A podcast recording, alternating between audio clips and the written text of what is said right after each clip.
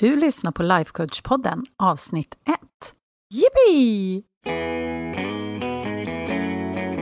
Välkommen till Lifecoach-podden där allt handlar om tankar, känslor och hur vi kan använda dem för att komma dit vi vill.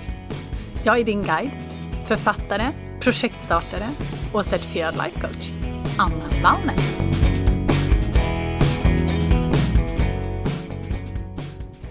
Nu hörni så är vi ju äntligen igång och jag kan inte ens börja beskriva hur exalterande det här är. För jag har tänkt på det här så jäkla länge. Alltså, ja, åtminstone hela 2020 så gick jag och tänkte på att jag ville starta en podcast och långt innan det också. Och anledningen till det är för att när jag skaffade min coach så började hela min resa just med hennes podcast. Jag jag tror att jag lyssnade på den i tre månader och då hade jag ett jobb så att jag kunde... Jag har ju ett jobb nu också, men ett annorlunda jobb. Och ett jobb där jag kunde lyssna på musik och på poddar precis hur mycket som helst. Så jag tror jag lyssnade, ja, jag skulle inte överdriva, kanske sex timmar om dagen på henne i tre månader. Det gav mig så himla, himla mycket. Men efter de där tre månaderna så kände jag verkligen så här, nej men alltså hon vet någonting som jag inte vet. Som jag inte får tillgång till genom podcasten. Jag måste, eller jag måste ju såklart ingenting, men jag ville så oerhört gärna ta reda på vad det där var. Så att eh, då hoppade jag. Jag investerade, vill säga, för att få bli hennes klient. Och det är det bästa jag någonsin, någonsin gjort. Under de där första sex månaderna med Cara så fick jag lära mig grunderna till det som vi kallar för thought work.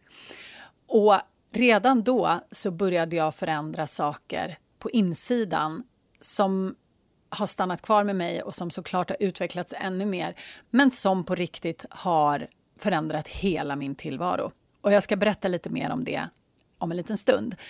Men det är en av anledningarna till att jag vill göra den här podcasten för er. För att dela alla de här verktygen, allt som jag har lärt mig min resa som kommer fortsätta tills jag dör och hur det är att ha en coach och allt det här som bara är helt livsomvälvande. Men den andra anledningen, det är just det här jag refererar till thought work. Det är just det att allting är på engelska. Och alla är ju inte superbekväma med engelska och jag har också märkt att det gör en skillnad. Det är klart, jag är jag skulle klassificera mig själv som mer eller mindre tvåspråkig. Jag uppfattar inte att jag har ett problem eller en svårighet med engelska. Men självklart, det är vissa gånger när jag blir coachad som jag känner att språket är lite av en barriär. Och jag förstår att det är det för många andra också, även när det kommer till att lyssna på olika sådana här saker. Så det är min andra drivkraft, att kunna få göra det här på svenska och göra det tillgängligt för alla er som faktiskt tycker att det är lite mer nice att lyssna på svenska helt enkelt. Men med det sagt, så för dig som är bekväm och lyssna på engelska så skulle jag bara lite snabbt vilja rekommendera några av mina favoritpoddar. För att under de här åren så har jag konsumerat väldigt mycket av mina kollegors material, såklart, för att kunna lära mig och också höra alla de här koncepten som vi lär ut, fast på lite olika sätt. Och då har jag några stycken som jag vill tipsa dig om. Och den första, det är såklart min första coach podcast som heter Unfuck your brain. Hon heter Cara Loventhal och hon är lite av en feministcoach, skulle man kunna säga. Eller hon är inte liten feministcoach i någon bemärkelse överhuvudtaget. Hon kallar sig själv för feminist rockstar och det skulle jag väl kunna säga att det stämmer himla bra. Sen skulle jag vilja tipsa om Brooke Castillo och det är min lärare och mentor. Och Det är hon som driver The Life Coach School, där jag är certifierad. Hon har The Life Coach School Podcast och den är såklart super på alla sätt och vis. Sen finns det en till. Det blir kommer flera. Fucking Society and Get Shit Done. är en kvinna som driver som heter Vicky Louise. Och den handlar, som det låter, väldigt mycket om prokrastinering och hur man får saker och ting gjort. En annan favorit som jag har, det är Better than happy med Judy Moore. Och Judy är fantastisk och jag älskar henne på alla sätt och vis. Men hon är primärt inriktad faktiskt på eh, medlemmar av kyrkan av, nu ska vi se om jag kan få det rätt, Jesus Christ of Latter-day Saints, som jag har förstått är mormoner. Men man behöver absolut inte tillhöra den kyrkan för att lyssna på Judys podd. Den är jätteallmän och superbra och jag gillar verkligen, verkligen henne, så det kan jag rekommendera. Sen vill jag också rekommendera för alla er som försöker gå ner i vikt så är det här arbetet som vi gör helt oslagbart. Och det kommer jag prata om i en annan podd lite längre fram. För det är någonting som ligger mig väldigt varmt om hjärtat personligen, av olika skäl. Jag kommer berätta mer om det då. Men det finns en jättebra podcast som en av mina kollegor driver som heter Losing 100 pounds with Corinne. Och det är Corinne Crabtree som håller i den podden. Och hon har, en hon har ett membership som heter No BS Weight Loss. Så det är väldigt rakt på sak där, kan vi säga. Och helt, helt fantastiskt, återigen. Och den sista jag vill tipsa om är The Money Mindful Podcast som drivs av Megan J. Smith nere i Australien. Och hon råkar också vara min bästa kompis. och det är så härligt nu 2020 när man fick bästa kompisar via nätet. Ja, ni kommer säkert få höra en hel del om Megan på den här podcasten i eh, framtiden. Men så här långt så är det de podcastarna som jag gärna vill tipsa dig om, för alla de pratar om de här koncepten som jag pratar om, fast på lite olika sätt. Så det kan vara jättekul att lyssna på någonting annat också, även om jag hoppas att du stannar kvar här förstås. Som jag nämnde så är ju mitt mål med den här podcasten att jag ska kunna guida dig i alla de här verktygen som vi lär ut på mitt sätt och dela med mig av mina erfarenheter. Men så att du kan liksom börja fundera på hur du kan applicera det här i ditt liv och börja liksom skrapa lite på ytan och förändra saker som du känner att du vill förändra. Men så att du ska få lite bättre koll på mig och kanske lite inspiration för vad som är möjligt med just det här då, som vi kallar för thought work, så tänkte jag berätta lite mer om vem jag är och vilka förändringar som jag har gjort. Som jag antar att du har förstått vid det här laget så heter jag ju Anna Wallner. Och jag fyller 42 i år och beroende på när du lyssnar på det här då så jag, får, jag kommer alltid vara född 1979. Men jag har två fantastiska barn. Jag har en underbar man och typ kanske världens sötaste hund i hela världen. Om du har hund så förstår jag och respekterar att du tycker att din hund är sötast, men min hund är seriöst så himla, himla söt.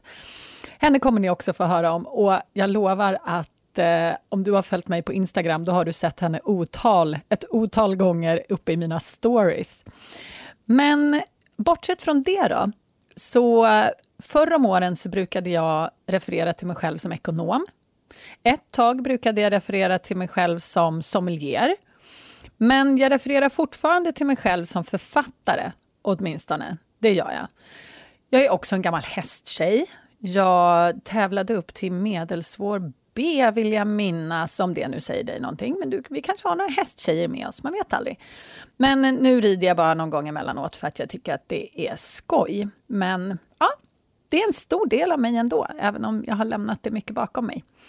Sen har jag också en fantastisk mamma och pappa såklart och en bror och lite mer släkt runt omkring mig, ingift, som också är fantastisk på alla sätt. Och vi brukar resa ganska mycket tillsammans i eh, olika konstellationer. Men det är klart att nu har det ju inte varit så mycket resande här på sistone i och med covid. Men när vi reser så åker vi väldigt mycket ner till Katalonien. För att eh, Katalonien utanför Barcelona, Barcelona ligger också i Katalonien, där har vi varit väldigt, väldigt mycket eftersom de här böckerna som jag nämnde att jag har skrivit handlar om kava som de producerar där nere.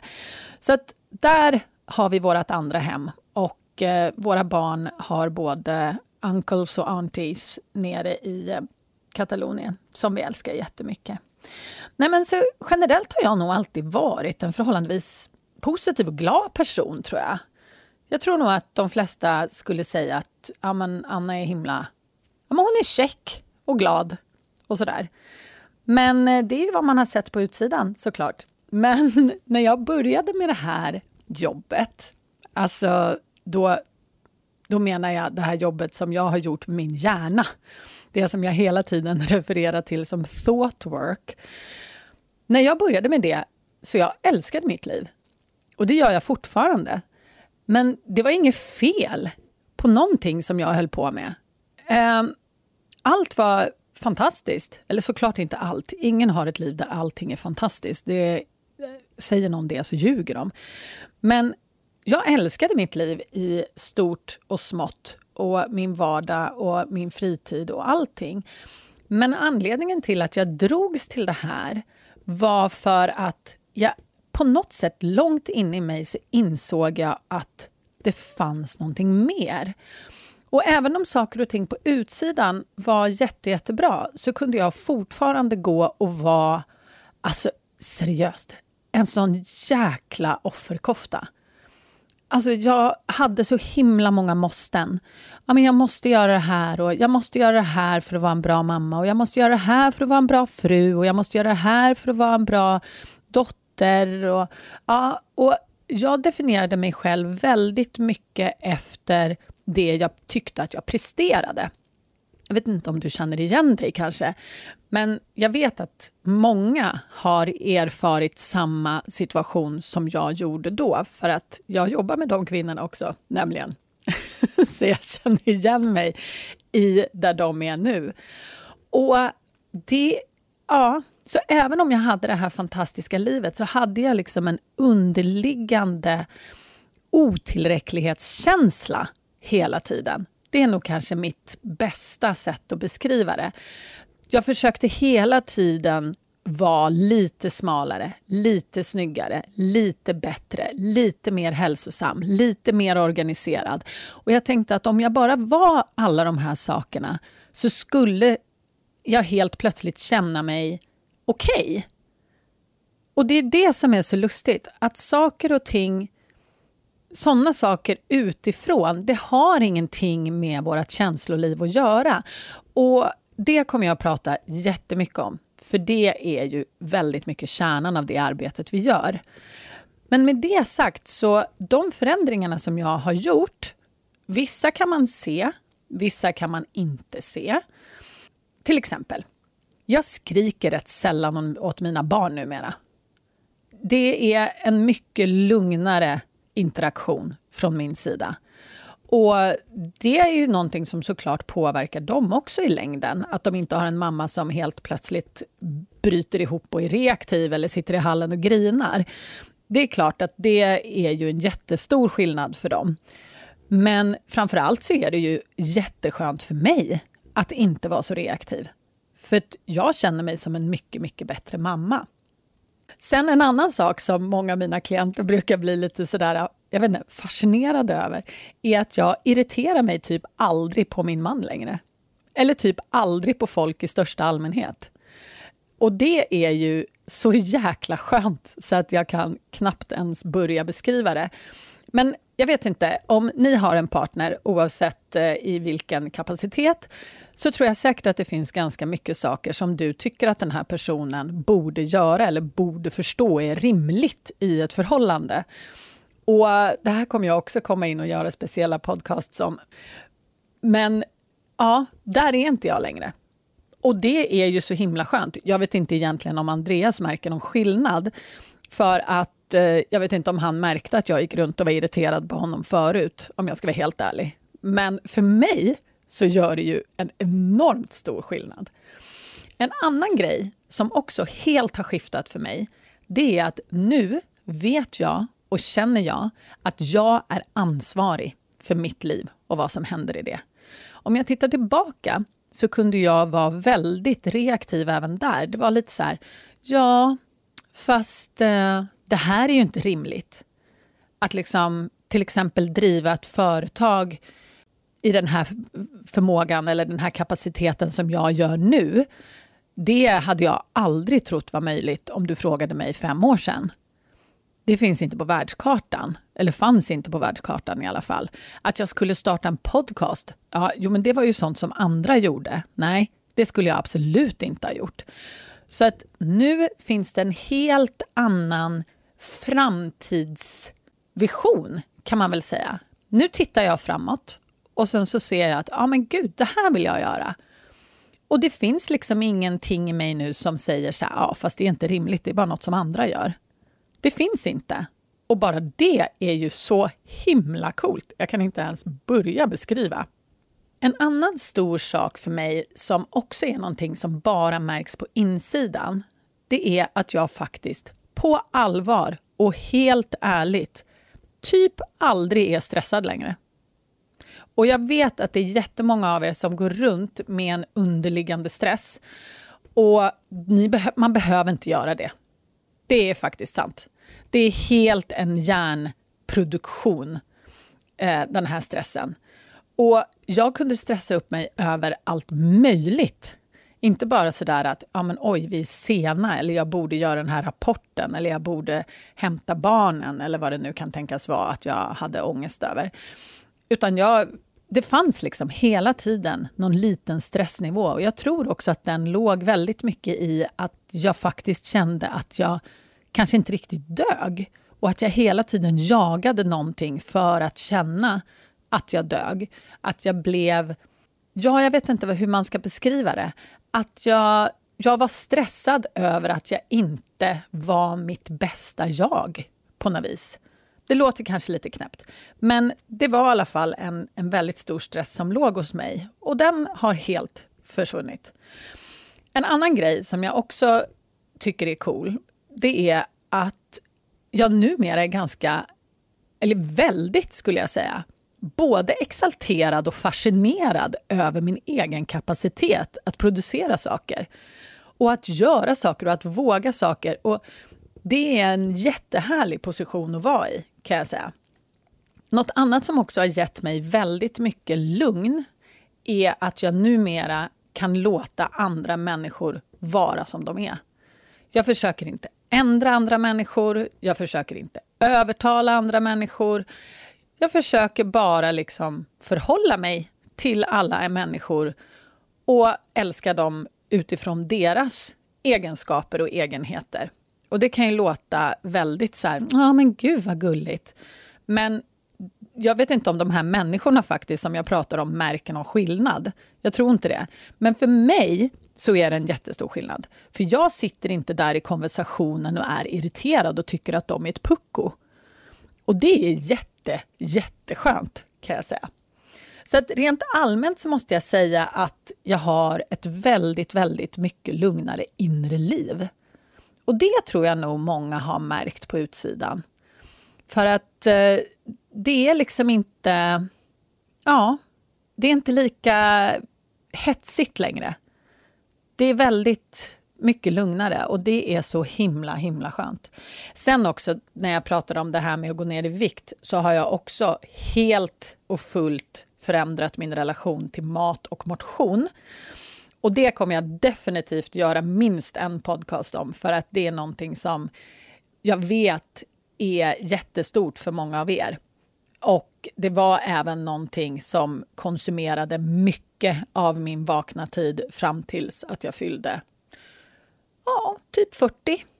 Så att det är en så oerhört skön känsla att inte ha den här fixeringen vid mat och motion på ett ohälsosamt sätt.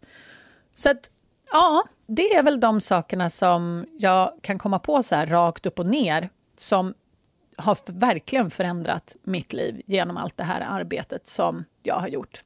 Så att jag ser verkligen fram emot nu att få börja dela med mig av podcastavsnitt som kommer vara lite mera i detalj och ha faktiskt ämnen.